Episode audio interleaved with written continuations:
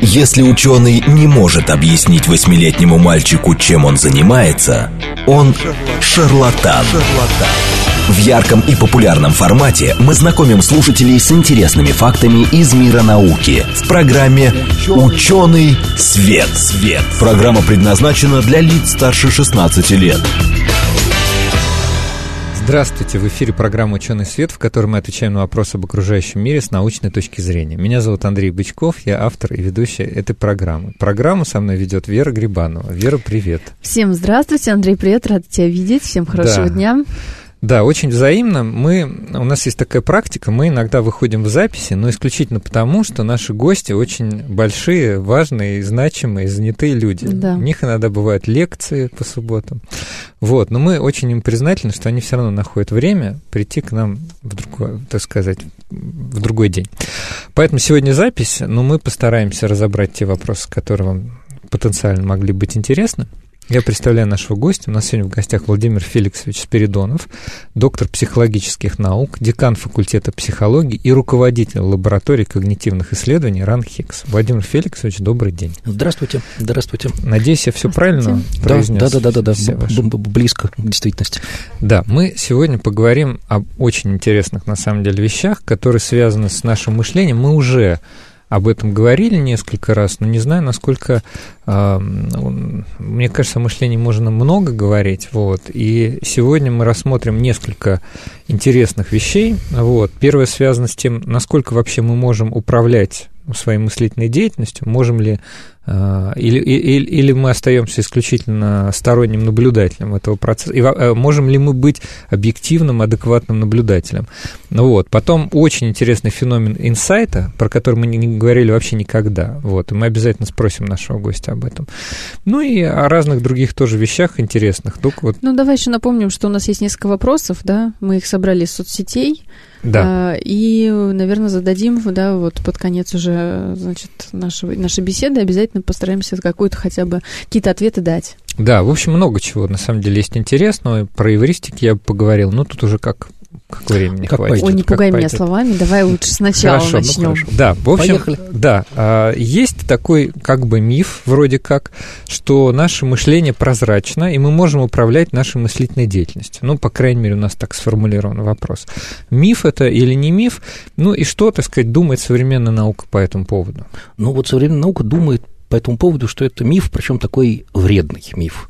Собственно, из того, что получается по исследованиям, самых разных исследованиям.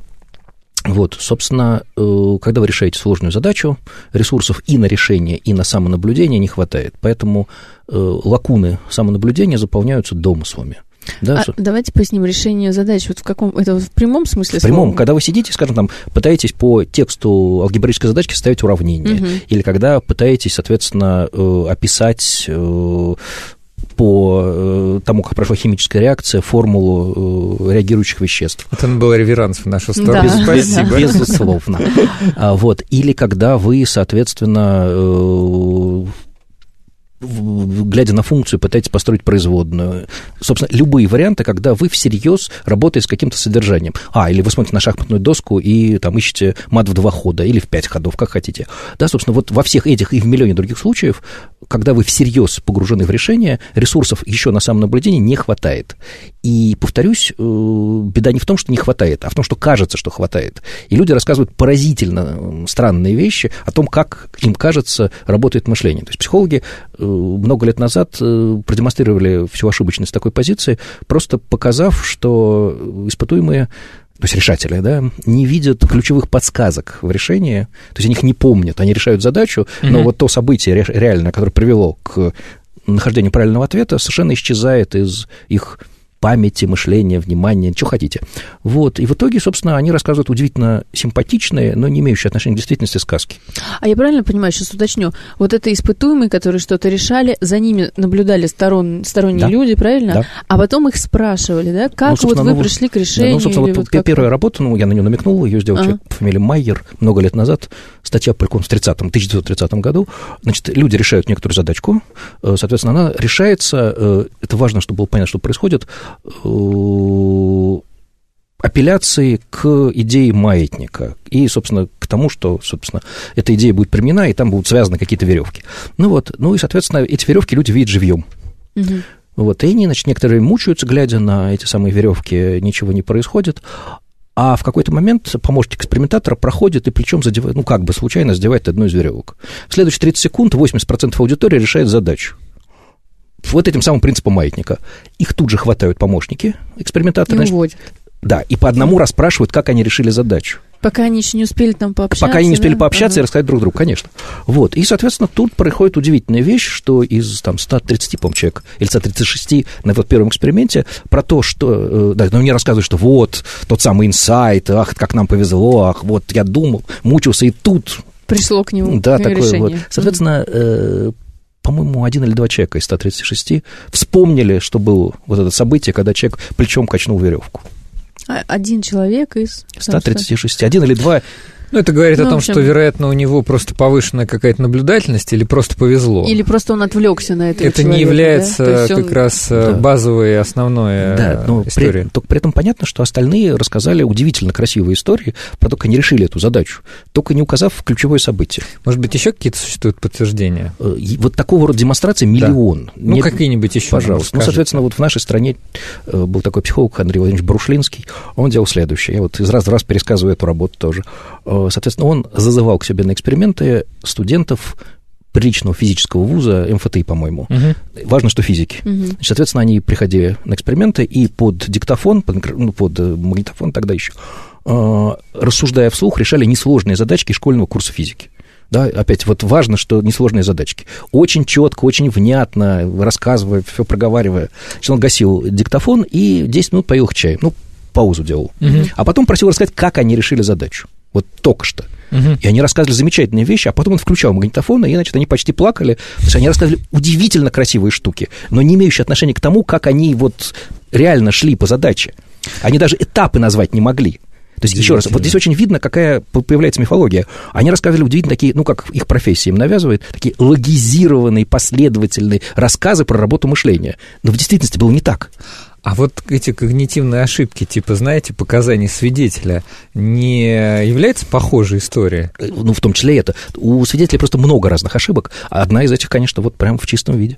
Ну вот, потому что получается, что человек он сам тоже... решал задачу, и при всем при этом он после этого придумывает красивую историю, как он ее решал. Как он это делал. Это странно, да? Но при этом, вот, обратите внимание, вот в ситуации Брушлинского это очень видно. Несложные задачи, люди в здравом уме и твердой памяти, ну вот принципиально, да, и все равно так. Теперь представьте, что будет, если задача будет действительно сложная.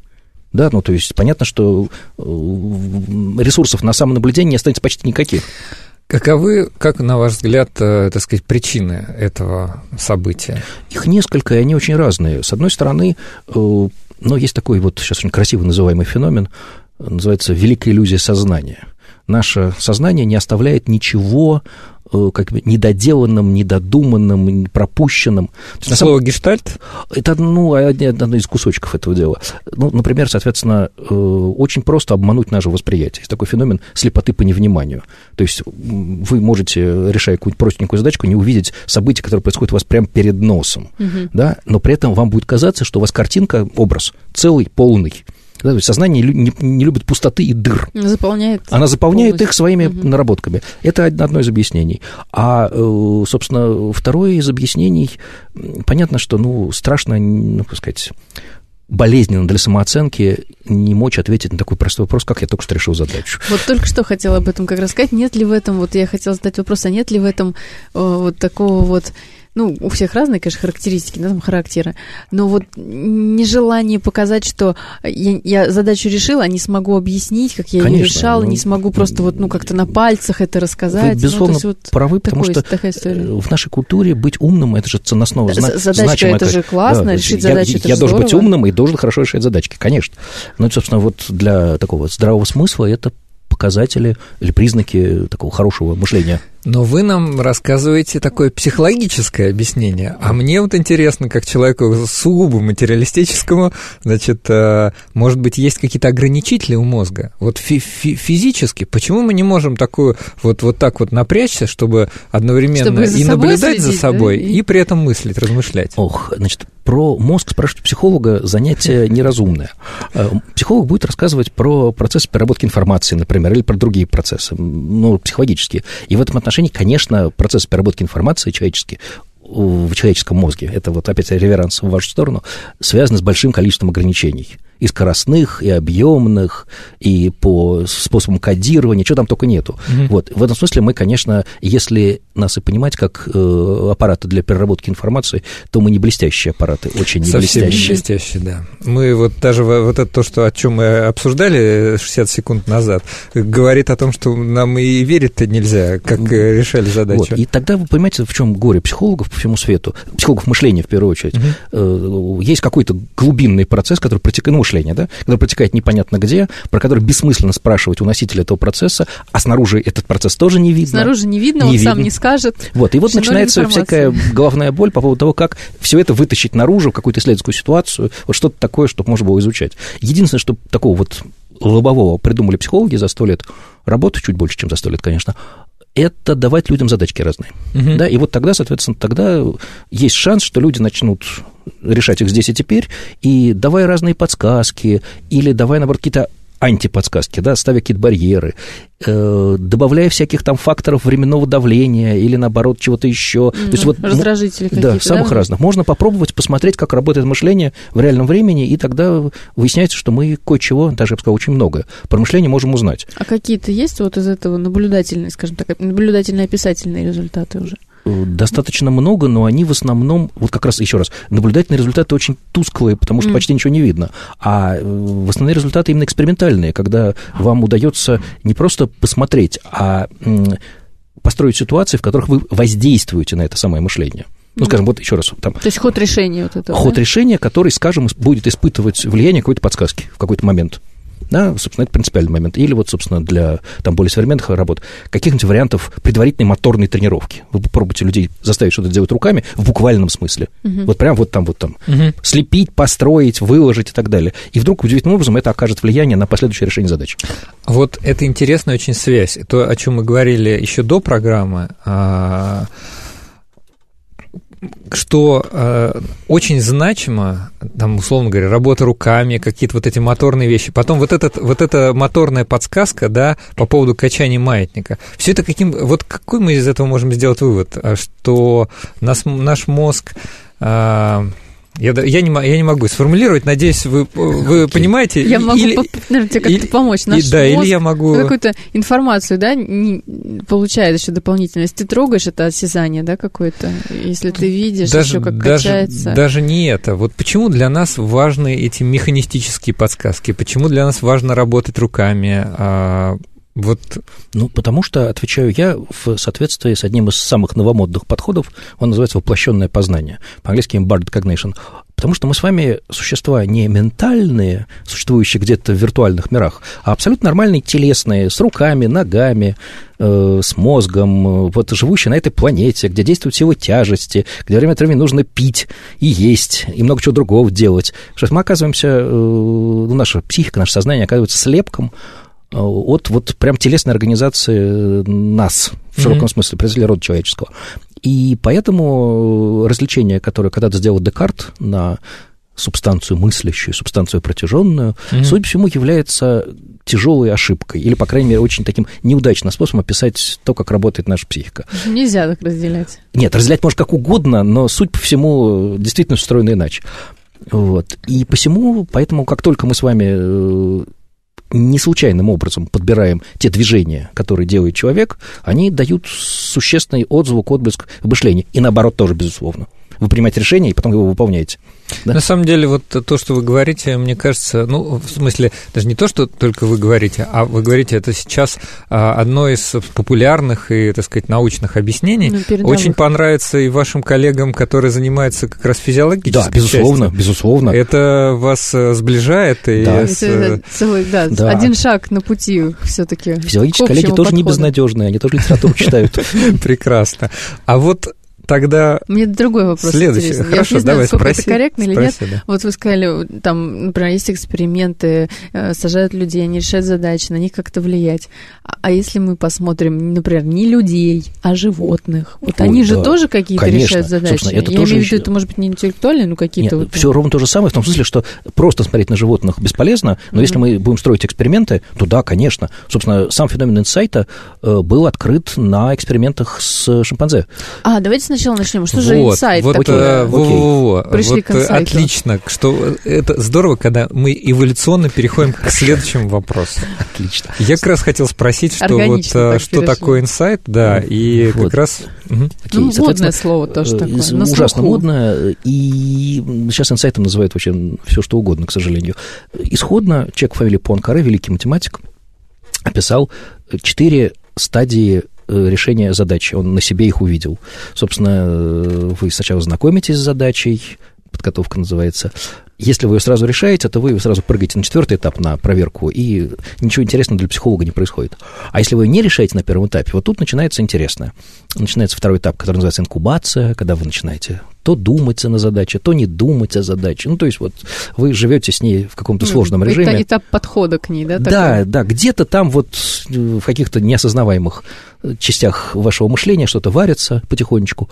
Вот, метафора мышления как кухня, она очень устойчива в литературе и не в литературе. Угу. Вот. И время от времени вот это ваше такое подспудное брожение, оно сменяется вот этим ярким третьим этапом озарением. Вот раз, и вам что-то стало ясно. Вот это инсайт. Угу. При этом, что Пуанкаре, что его там близким, по времени близким последователям, там, Дункеру, какому-то Вергеймеру, то есть гештальт-психологам, им казалось, что инсайт – это хорошо, в смысле, он доведет к решению. Опять, вот в последних работах, лет там 10 последних, становится понятно, что есть куча ложных инсайтов. То есть кажется, что правильно. Озарила, а не вышла. Вот. И 4-й этап – проверка. Значит, вот этап такого очень быстрого, яркого озарения, вот инсайт – впервые удивительным образом был открыт не на людях. То есть как? Ну, Пуанкаре писал на себе, понятное дело, но первые эксперименты, где это как-то было подтверждено внятно, провел еще один замечательный психолог, гештальт-психолог, фамилия Кёллер. Он сидел на Тенерифе, работал с шимпанзе. Вот. И, соответственно, вот ему удалось показать, как обезьяны решают задачки. Они решают совсем не так, как казалось его предшественникам. Без большого количества предварительных проб, такого долгой медленной настройки как раз и нет. Обезьяна делала несколько странных попыток, потом раз, и, соответственно, начинала вести себя совершенно адекватной ситуации. Кёллер просто потрясало. Причем у обезьян это было, а, скажем, у собак и кур этого не было. Он это очень внятно показывал, что вот высшие приматы живут таким образом, а все остальные, по-видимому, как-то иначе. Вот. И второй очень внятный критерий, который увидел Кёллер, кроме вот очень четкого поведения после того, как найдено решение, им же описано, это явление переноса. Когда задача решена один раз, вот найдено решение, то потом можно перенести способ на похожие задачки. То есть мы переносим способ решения. Способ решения переносит. Причем вот не буквально, да, значит, если обезьяна однажды догадалась, как палкой что-то там сделать, то потом в качестве палки в других ситуациях может быть кусок проволоки, веник, швабра, набор прутиков, который она сама обдерет или сама сломает ветку. То есть вот... То она будет искать похожий предмет, чтобы функционально похожий предмет, получить свою, условно, там, ну, награду, да? Ну, не награду. Ну, чтобы решить задачку и там что-то получить, да. Обезьяна должна быть голодной. Сытая обезьяна ничего не делает. И, конечно же, самый интересный вопрос по поводу инсайта. Как же это происходит? Опаньки. Почему, да? Ох, соответственно, ну, Нобелевскую премию, да, вот этот человек, который ответит, вот на мои деньги памятник поставим прямо у вас во дворе. Хорошо. Да. Значит, смотрите, что известно по этому поводу? Известно, что, ну, вот, от гештальтистов прошло 100 лет. То есть 100 лет – это много для любой науки, для психологии тоже. Стало понятно, что инсайт – это необязательное событие для решения задач. В каком смысле необязательное? Значит, в чем тут цимес весь этого, всей проблемной ситуации. Самые разные люди пытаются описывать процесс решения как набор последовательных переходов. Вот степ-бай-степ. Да? Инсайт – это, конечно, перелом какой-то в решении. Вот выяснилось, что помимо инсайтов бывают еще самые разные типы переломов, и есть куча вариантов того, как решение становится непоследовательным. Mm-hmm. Вот я не могу нормально на русский перевести английское слово discontinuity, вот, может быть, кто-нибудь мне его переведет когда-нибудь, переломанное решение, там, сломанное, ну, вот, вот когда есть перегибы в решении, бифуркации, там, ну, это совсем другая линия разговоров, вот, и, собственно, вот выясняется, что есть огромное количество разных причин, которые приводят к этим вот переломам. Инсайт только, ну, самое хорошо самонаблюдаемое явление, конечно, поэтому про него столько написано, а переломы действительно бывают очень разные, и есть куча задач, которые без этих самых переломов просто не решаются, и все. Ну, вот не решаются вовсе. А как ты себя подтолкнуть к этому перелому? Возможно? Да. Ну, можно ускорить, да, этот? Можно подтолкнуть себя к решению. Собственно, вот в самом начале прозвучало слово эвристики. Это такие специальные приемы, специальные техники, которые помогают нам работать с задачей, собственным мышлением, собственным непониманием. Вот. Они самые разные, и, собственно, их имеет в книжке смысл посмотреть и посмотреть, как они работают. И это, конечно, один из способов вот помочь себе. Вот. Единственное, что я вот хочу сказать, что это, конечно, очень специфическое средство, потому что вы не можете обеспечить появление новых идей. То есть можно и зайца научить барабанить, можно себя научить любым эвристикам, но научить себя придумывать новое никак нельзя. Вы можете себе помочь. То есть инсайт – это не придумывание нового, это просто внезапно открывшийся переломный взгляд на решение. Да, да, да. А как же тогда придумывать новые идеи? Это же совсем другая. Сейчас, соответственно, понятно, что это вещи тесно связанные, но вот, опять-таки, есть вещи, которые вы можете произвольно, по заказу использовать, да? А есть вещи, которые вам никому недоступны, да? Вот придумывать новые идеи на заказ никак. Вот помогать себе с большим удовольствием. А есть техники-то вот эти, ну, и вот эвристика, например, собственно, да? Вы себе помогаете. А что-нибудь можно, пример какой-то, чтобы вот понять, как вообще работает? Ну, соответственно, самый лобовой, простенький и распространенный, если задачка долго не решается, полезно сделать перерыв. Ну, вот, ну, это такое, да? В общем, такая тривиальная вещь. Более того, собственно, перерыв может быть по-разному организован. Можно спать, можно гулять. А, то есть это не важно, как. Да, вот этот перерыв может по-разному быть устроен. Просто есть же миф, что вот, ну, как бы отойти надо, там, отложить, ну, там, побегать, попрыгать, скажем, там, не знаю, вот в футбол поиграть. Из того, что знаю по работам, нет. Важно перерыв сделать. Чем вы будете заниматься, неважно. Вот. Дальше, соответственно, задачка сложная, особенно техническая, полезная, чтобы у вас появился такой широкий, сложный круг ассоциаций. Ну, вот сходить на блошиный рынок или в большой хозяйственный магазин, на стройрынок, посмотреть там всякую фигню, да, вот, в которой очень разная. А, то есть это может быть как-то инициировать. Дать какие-то ассоциации, правильно? Да. Вот. Интересно. Собственно, или, опять-таки, сюда же примеры. Люди, занимающиеся техническим изобретательством, очень красиво и много пишут про свежий взгляд на задачу, да, вот что-то вот неожиданное. Но вот попробуйте сделать что угодно. А всякие там вот эти мозговые штурмы. Сейчас дойдем, погодите. Это посложнее штука будет. Так вот, попробуйте, если чертеж, повернуть его кверх ногами, разбить его на части, что-то добавить, что-то убавить, резко уменьшить, резко увеличить. Да, вот что-то попытаться сделать, чтобы изменить взгляд, вот в буквальном смысле взгляд на задачу. Вот. Но это все-таки не очень сложные вещи, а кроме них есть, конечно, штуки, которые направлены прямо вот на помощь в поиске идей. Мозговой штурм, он коллективный процедур чаще всего. Да. Вот. И, соответственно, там вас побуждают самыми разными путями эти самые идеи придумывать. Там есть два момента, которые очень хороши. Во-первых, то, что запрещена критика, вас, то есть предлагается отвечать на поставленный вопрос любым способом. И любая идея, ну да, абсолютно. Любая идея должна быть выслушана и, ну, как бы, выслушана и зафиксирована. Вот это важно. Да. Вот. Важно для второго. Потому что второе – это то, что вас призывают смотреть, что говорят другие, и развивать чужие идеи. Да, вот не просто, соответственно, от себя. Это ради бога. Но если вы видите что-то интересное, что можно использовать, оно все висит у вас перед глазами, да, то вот это, соответственно, конечно, нужно делать, это очень ценится, и это большое как мастерство ведущего, помогать людям вот развивать чужие идеи. Вот, собственно, там тоже бывают удивительно красивые штуки, но, еще раз, беда заключается в том, что ни один эвристический метод не гарантирует решение, да, он выступает таким хорошим вспомоществованием, не более того. Мы во второй половинке программы тоже поговорим про решение различных задач, вот, мне очень не здорово от того, что время нас заканчивается. Да. Мне кажется, мы только начали говорить. Вот. Но в любом случае, Владимир Феликсович, спасибо вам за ответы на вопросы. Мы вас еще пригласим. Хорошо. И еще поговорим углубленно. Хорошо. Воспользовавшись вашими рекомендациями, напомню, у нас в гостях был доктор психологических наук, декан факультета психологии и руководитель лаборатории когнитивных исследований РАНХиГС Владимир Феликсович Спиридонов. А мы вернемся после перерыва.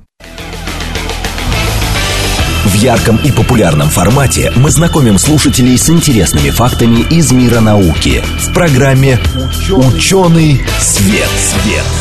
Здравствуйте, в эфире программа «Учёный свет», в которой мы отвечаем на вопросы об окружающем мире с научной точки зрения. Меня зовут Андрей Бычков, я автор и ведущий программы. Программу со мной ведет Вера Грибанова. Привет, Вера, Андрей, привет, еще раз. Привет, да? еще раз. Да, значит, у нас сегодня интересная программа, да, потому что не все наши гости могут в субботу. Мы сегодня в записи, да, у нас еще и две части. И в первой части мы поговорили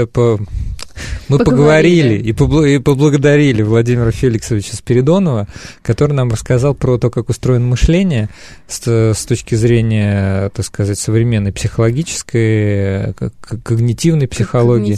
Вот. И очень интересные вещи рассказал, в том числе про инсайт. А во второй половине мы поговорим о памяти, о том, как устроена память. И... Ну, мы еще связывали это, помнишь, да, с решением задач, с процессом, да, как это происходит. И поговорим, соответственно, о воспитании детей, так скажем, по правилам. Не воспитание, как правильно сказать, а про образование. Образование. Я представляю нашего гостя на вторую часть. У нас в гостях Галина Кан, основатель детского проекта «Умназия». Добрый день. Галина у нас уже была, да, добрый день. И мы до этого рассказывали, что она там выпускник Мехмата МГУ, значит, еще университет. Напомните, как университет? Вандербильт университет. Вот, да, очень серьезный университет, американский. Вот, поэтому... Не часто у нас, да, заморские гости. Можно сказать, заморский гость. Да, ну все, значит, пора переходить к непосредственно к нашей памяти. Значит, ну вот мы говорили, да, что у нас как-то очень эти темы перекликаются, что мы говорим мышление, развитие мышления и развитие памяти, и, в общем, это как-то всегда рядом стоит, развивать одно и развивать другое, и кажется, что одно без другого, наверное, не может существовать. Ну, мы в первой части поговорили про мышление, давайте, значит, что вообще такое память, как с этим работать, что мы вообще об этом знаем. Да, есть ли сейчас какие-то научные, так сказать, объяснения, как устроена память, что она есть, как вообще с ней работать? Ну, на самом деле есть, и довольно много. И на самом деле последние лет 30 произошел такой большой скачок. А если бы вас спросили там лет 30 назад, что такое память, то любой ученый-когнитивист бы вам сказал, что память – это вот два этапа, да? Это краткосрочная память и долгосрочная память. Да, вот мы даже вот так сложить. Вот это все вы слышали, и вот это вот как бы существует.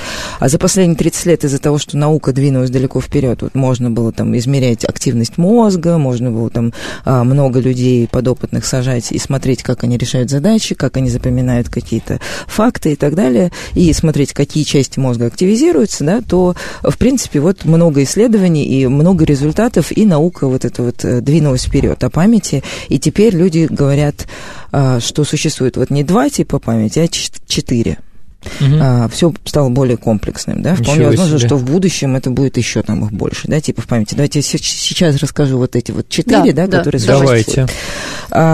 Первое – это то, что называется сенсорная память, дальше идет кратковременная, потом оперативная и рабочая, и долговременная, или долгосрочная. Вот она как осталась, долгосрочная такая и была. Вот, давайте пока про каждую по чуть-чуть расскажу. Давайте. Что такое сенсорная память? Это, в принципе, как мы воспринимаем ситуацию, вот мы... Это на физиологическом, наверное, уровне мы на это вот практически никак не воздействуем. Это очень хорошо описано. Есть такая книжка Малком Гладуэлл «Tipping Point». Там как раз рассказывается эпизод, когда человек, профессионал, который там хорошо знает, вот какой-то музейный работник, ему не нужно очень долго смотреть на какой-то экспонат, он сразу определяет, вот он не может объяснить как, но он может определить, если этот экспонат подделка или настоящий, да? А как? просто вот взглядом, да, он не может объяснить интуитивно. Вот это вот то, как мы воспринимаем информацию. Он смотрит на объект некий, он не понимает, что происходит, но он все свои чувства там сенсорные, там и зрительные, и как все это выглядит, соотношение, вот все вместе, вот он как-то каким-то образом воспринимает. Вот это вот как раз пример вот того, как сенсорная память работает, да. Он посмотрел и мгновенно сравнил с тем, что у него где-то в голове далеко лежит, как выглядят обычно оригиналы и как выглядят поделки, и вот уже какое-то решение вынес. Это вот сенсорная память. Еще раз, мы на нее особо не можем воздействовать. Это вот первые несколько секунд восприятия любой информации. Так. Дальше факты или информация, они переходят вот в этап кратковременной или краткосрочной памяти. Угу. Что это такое? Ну вот раньше про нее тоже очень много говорили. В принципе, вот на этом этапе мы уже начинаем как-то сегментировать. Можно вас прерву? У меня появился такой инсайт из первой части программы, да, что вот то, что называется сенсорная память, так это, наверное, то, что говорят, вот люди зрительно помнят, вот первое впечатление, да, это же сенсорная реакция, это фотоны прилетают. Ты не можешь объяснить, как, но да, что-то вот ты случайно вот какое-то ощущение запомнил, вот это вот примерно так. Продолжайте, извините. Дальше, если мы говорим факты или какая-то информация переходит на этап кратковременной или краткосрочной памяти, здесь уже мозг начинает сегментировать, систематизировать. Если у вас хорошо развита, например, зрительная память, вы лучше будете понимать, там, какого цвета этот факт, еще какие-то визуальные образы. Если нужно запомнить цифры, то включается определенный кусок головного мозга, который за цифры отвечает или там за слова и так далее. Да? Вот здесь уже идет вот некая систематизация. И что ученые вот недавно выяснили, ну, за последние 30 лет, да, недавно, выяснили об этой вот как раз краткосрочной памяти, она ограничена. То есть сейчас уже можно четко говорить о том, что среднестатистический человек в состоянии в кратковременной памяти удерживать примерно 7 цифр, таких, ну, как бы, вот, не подряд, вот каких-то там случайных цифр, порядка 4 бессмысленных слов, это там слова на иностранном языке, которые мы не знаем, да, язык, или 15 слов на нашем родном языке, вот примерно вот, удержать именно в кратковременной памяти, вот это вот примерный объем.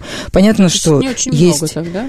Ну, тем Можно, не менее... кстати, проверить экспериментально, я думаю, что, да, типа 7 цифр, это примерно вот то количество, которое ты можешь воспроизвести. Примерно, да, вот запомнить. Еще раз, это кратковременно. Вот я посмотрела, да, и дальше, если меня попросят через секунду 8 цифр, я уже их, скорее всего, там с большим трудом буду вспоминать, а вот 7 в среднем я могу запомнить. Оттуда следует то, что говорят, что человек одновременно в один момент времени может держать 5, не более 5-7 объектов примерно, одинакового. Да, примерно, вот это вот оттуда, наверное.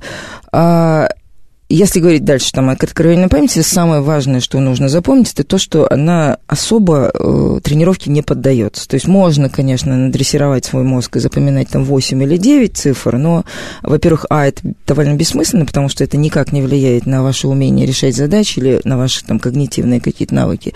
А б, если вы перестанете тренироваться, то через там, пару недель вы опять сможете запоминать в среднем 7 цифр. Да? Ограничение физиологическое? Да, ограничение абсолютно верно. Физиологическое, еще говорят, немножко генетическое, да, есть какие-то там гении, которые могут запоминать больше, и это вот... Есть известный парень, который мог, например, запоминать там тысячи... Кстати, это про другое, это вот про мнемонические приемы, это я потом сейчас попозже расскажу, это оперативная память уже. Это вот как бы случайным образом я пытаюсь запоминать там 7 цифр, или там 4 слова, там 15 слов. Вот, понятно, что если функционально вот эта вот кратковременная память, она хуже, чем среднестатистическая, то есть есть люди, которые там в связи с какими-то там травмами или еще что-то, могут запомнить только 3 цифры или там только одно слово. Им тяжело, да, дальше им, конечно, их мышление, там, оно ограничено, их мыслительные способности ограничены и так далее, им труднее. Но, однако, вот того уровня вот среднего 7 или там 4, его предостаточно, особо не надо дальше двигаться, ну, как бы тренировать смысла особого нет. И самое интересное, вот я дальше перехожу, это вот та самая рабочая оперативная память. Раньше, опять же, 30 лет назад их объединяли, обычно все говорили, ну, краткосрочная и рабочая, это одно и то же. Сейчас мы говорим, что такое рабочая память. Это некий объем, в котором мы как раз решаем любые задачи, да, и не только задачи математические, мы собираем информацию вместе и какое-то понимание того, что происходит инсайт выдаем, как пример. Здесь инсайт, не знаю, тут особо инсайта нет.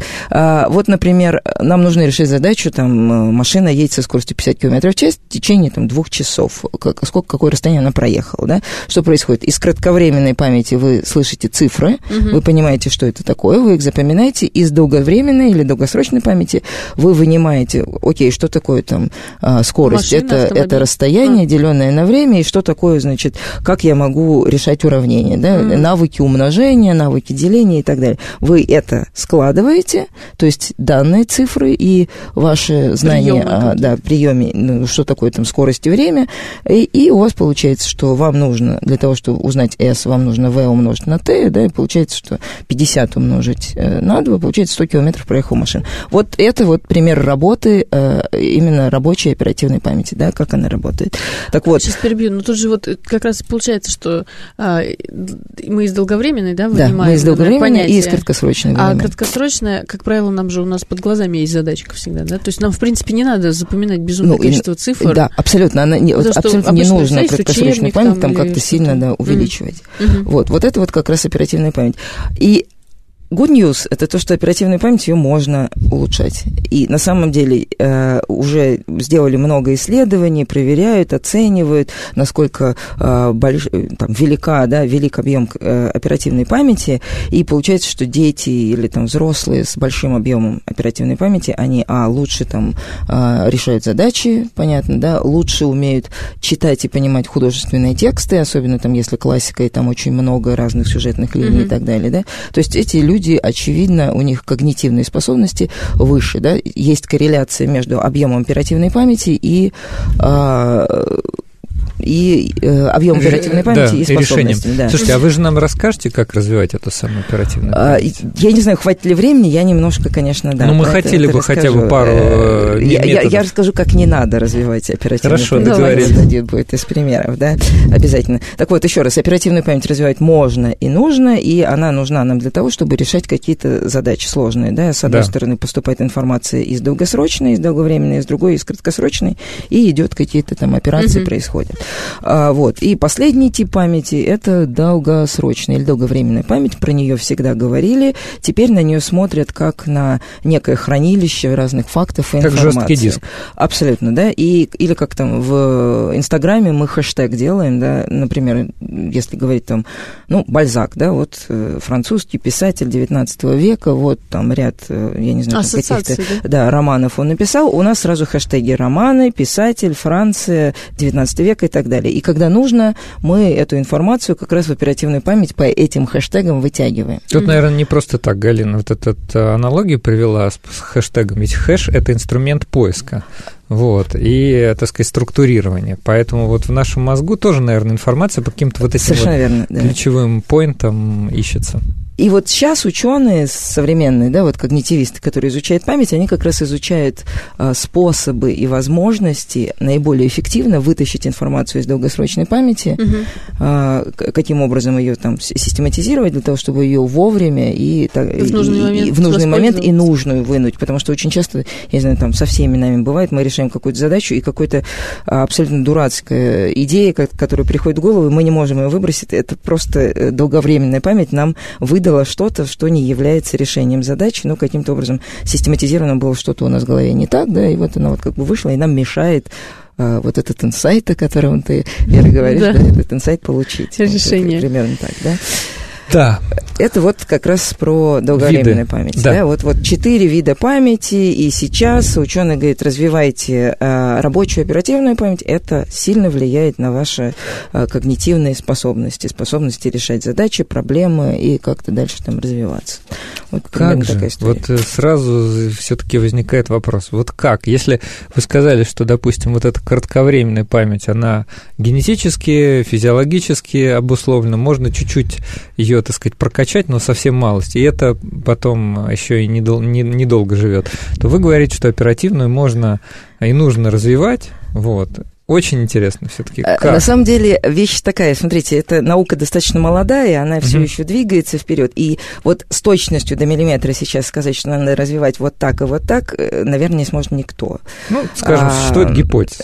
Да, они существуют, сейчас я о них немножко поговорю. Вот если говорить, смотрите, если вы придете в любой книжный магазин, потому что люди, они, конечно, всегда заинтересованы в том, чтобы развивать память, да, люди всегда заинтересованы в том, чтобы быть там умнее, становиться лучше, сильнее, и так далее. Да, если вы, в магазине очень много детских книг, развиваем детскую память, давайте вот задачки или тренажеры, или если вы там придете в интернет, все эти викиумы, все эти люмосити, да, вот это сейчас, вот тренажеры, извините, да, эти тренажеры по развитию памяти. Так вот, они организовались, и существуют и книги, и вот эти тренажеры, они были основаны как раз на тех прошлых теориях того, что памяти бывают два, да, кратковременная и долгосрочная, или долговременная. И то там вот...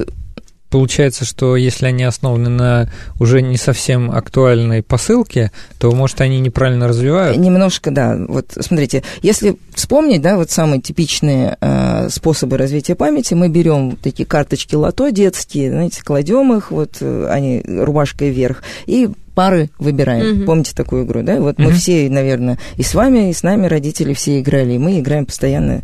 Они сейчас вот активно тоже продаются, существуют. Так вот, это лото, оно развивает ту самую краткосрочную память. Ее, конечно, можно развивать, но, как я уже говорила... Это второй тип, но не третий, чтобы люди не путали. Да, это тот второй тип, который генетически и физиологически уже заложен и ограничен. То есть это, в принципе, ну, если ребенку интересно, в это играть можно. Или там взрослому, который вот лампочки какие-то там зажигает в тренажере на телефоне или на планшете. Играть можно, конечно, ничего плохого от этого не будет, но ничего хорошего особо тоже, да. А вот это все про кратковременную память. А если говорить о как развивать вот эту операционную память, как лучше, как быстрее, эффективнее вытаскивать информацию из долговременной памяти, вот здесь вопросов очень много, да, потому что мы понимаем о том, что вот про эти хэштеги, как я уже говорила, лучше всего систематизировать, и это довольно скучно уже, это вот не просто нажимать на кнопочки, это не играть, да, это уже вот такой вот процесс, усилие который какое-то требует усилий, требует какой-то вот, чтобы ребенок сам себя организовал, ну или взрослый, да, сам себя организовал, чтобы вот он вот как-то начал об этом думать, потому что извне ее вот так вот прям вот какими-то алгоритмами сказать, вот делай так, много раз играй, нажимай на эти кнопки, и у тебя оперативная память разовьется. Нет, такого решения, к сожалению, ну, не существует. И поэтому вот здесь вот мы говорим о том, что да, есть мнемонические приемы, есть вот способы, как можно запомнить, и об этом тоже очень много говорят. Это как раз вот про операционную память, про... это нормально, это существует. В перерыве обсуждали, да, книжку, которую, или как, или да, «Эйнштейн гуляет по Луне», это вот одна книжка, из отличная техник, книжка, да? Да, это одна, вот там очень много собрана техника, и там очень много как раз техник о том, как систематизировать знания. А вы еще говорили, как неправильно развивать. Так вот я как раз про то, что как неправильно, это то, что вот эти лото детские. А, да? Понятно. А еще я вот тут совсем недавно прочитала исследование такое было, они взяли, в Америке, как обычно, да, они взяли 70 почтальонов, не знаю, почему почтальонов, ну вот как бы случайным образом, и предложили этим почтальонам позаниматься на тренажере по печатанию, да, то есть слепой метод печатания. И они посмотрели, случайным образом выбрали группу, которая занималась каждый день в течение 30 дней по одному часу, потом случайным образом взяли группу, которая занималась каждые 2 дня, но по 2 часа, затем взяли следующую группу каждый день по 2 часа подряд, ну, то есть вот они в 2 раза больше, чем первая группа занимались, и 4-я группа, они занимались каждый день по 2 часа подряд, но эти часы были во времени там разнесены, то есть утром, например, и там в обед или после обеда.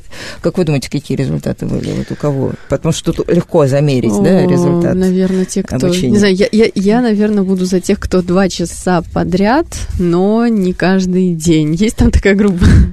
Да, 2 часа подряд через день. Через день, наверное. Так как у нас сегодня происходит один инсайт за инсайтом, я даже не буду предполагать, потому что наверняка какая-то неочевидная сейчас будет решение. История. Да, на самом деле результат получился довольно странный, неочевидный даже для вот исследователей. Получилось то, что худший результат показали ребята, почтальоны, которые занимались через день по 2 часа. Угу. То есть слишком длинный был перерыв, у них забывание происходило, да, вот этот этап забывания. Они 2 часа в день занимались, то есть по времени они заняли столько, то есть у них это заняло столько же времени, как получается. У первой группы, которая каждый день по часу, а результат хуже. Значит, это вот как раз про первую. Интересно. Дальше результаты первой, третьей и четвертой группы были статистически незначимы. То есть получается, что ребята-почтальоны, которые занимались каждый день по часу, показали примерно такой же результат, как ребята, которые занимались каждый день по 2 часа. То есть близки. Да, абсолютно. Статистически это было незначимо. То есть они показали такие же, можно сказать, результаты. Так. И получается, что, в принципе, из этого что, какой вывод, да, следует? Получается, что... Что не надо разрывать. Вот, ну, если, мне так последовательность каждый день по чуть-чуть, да. Это вот как бы первый вывод, который, ну, во всяком случае, я бы сделала, да. Второй вывод, который я бы сделала, опять же, зачем заниматься слишком долго, есть какое-то оптимальное время, как, не следует там слишком долго там тратить времени, можно там чем-то другим заняться, ну, потому что... Так нам нравятся ваши рецепты. По чуть-чуть, по 15 минут каждый день. Примерно так. По 15 минут каждый день это лучше, чем по часу раз в неделю. Вот это первый вывод, который выходит, и второй, зачем слишком перегружать тоже, да, лучше вот как бы найти вот это оптимальное время, час или... То есть, условно, значит, пользоваться ассоциациями, да, когда мы закладываем какую-то информацию. Да, и заниматься регулярно, да, если вы какой-то навык или что-то хотите там освоить, какой-то что-то запомнить, язык, например, да, выучить, да, то регулярность, она важнее, чем даже время, которое вы каждый день занимаетесь. Лучше по чуть-чуть каждый день, чем... как бы... Но это я, как практик, вам рассказываю, да, а ученые, дальше я когда прочитаю эту статью, они как раз говорят, нет, выводы у них были совершенно другие. У них выводы были, у них же все доказуемо, да, они говорят, ну, как бы все прекрасно, да, наверное, мы бы хотели провести еще опыты. Вот это еще... были их, нам недостаточно, мы хотели бы повторить, да, может быть, еще что-то сделать, может быть, как-то изменить как бы условия, в которых эти опыты проводились и так далее, да, то есть они не считают, что вот результаты этих исследований дают какие-то практические пока результаты, и что их можно на практике изучить. Так вот, мы у себя, так как мы все-таки практики, я вот и по образованию, и по там своей-то профессии, мне больше нравится вот какую-то научные вещи брать и изучать, и дальше их практически сразу же применять, потому что иначе, ну, вот это вот все да, теория, понятно, она не очень интересна. Понятно. Вот, поэтому я пытаюсь, как мы с вами вот сейчас попытались, сделать какие-то выводы. Вполне возможно, что лет через 20 ученые опять скажут, что нет, все не так, и видов памяти не 4, а 10, и что вот то, что мы сейчас говорим, упражнения есть более эффективные, тем не менее, да, мы понимаем, что... На сегодняшний день это пока что вот самые лучшие, да, эффективные там методики, о которых вот хотела, мы, наверное, зададим вопрос. Да, часы врут, у нас еще меньше времени остается. Немного времени. Расскажите, вы были у нас год назад, значит, проект, да, проект Умназии, детский проект. Что вообще там происходит? Как вы вот развиваетесь? Что вы там делаете сейчас? Ну, прошел год, и, конечно, очень много изменилось. Если в прошлом году мы работали исключительно в формате олимпиад, это когда дети приходят и раз в месяц решают задания на 3 вот основных предмета, математика, русский и окружающий мир, то сейчас мы перешли, и у нас появился дополнительный блок, это именно тренажеры, да, то есть дети могут прийти и развивать свои когнитивные навыки. В онлайн-формате? Да, в онлайн-формате, не надо ждать месяц, когда вот это... окончания там сроков проведения олимпиады, своих результатов, ты по одной задаче, там, по несколько задач решаешь и прокачиваешь вот эти-то самые навыки мышления, о которых все говорят, да, это логика, внимание, аналитика, и еще мы добавили некую эрудицию, такие базовые знания, которые детям полезно знать. А еще как-то это будет развиваться в дальнейшем? Да, мы вот очень долго раскачивались, но сейчас вот до конца этого учебного года мы должны запустить блок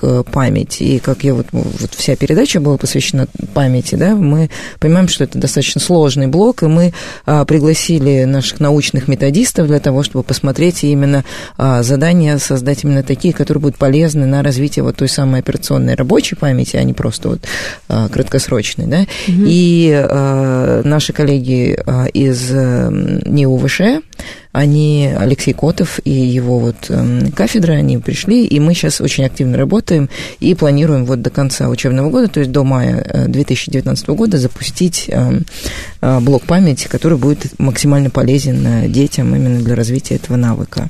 Понятно, то есть у вас такие большие планы еще на год, можно сказать. Да, у нас большие планы на год, но и в принципе мы уверены в Умназии, что для большого успеха обязательно вот такие постепенные, поступательные шаги, да, и вот для нас было очень важно, что вот этот вот тренажер, он позволяет каждый день понемногу, может быть, там по 10, по 15 минут в день, да, ну вот тренироваться и мозг развивать, и как-то становиться лучше с каждым днем. Угу. Мы также...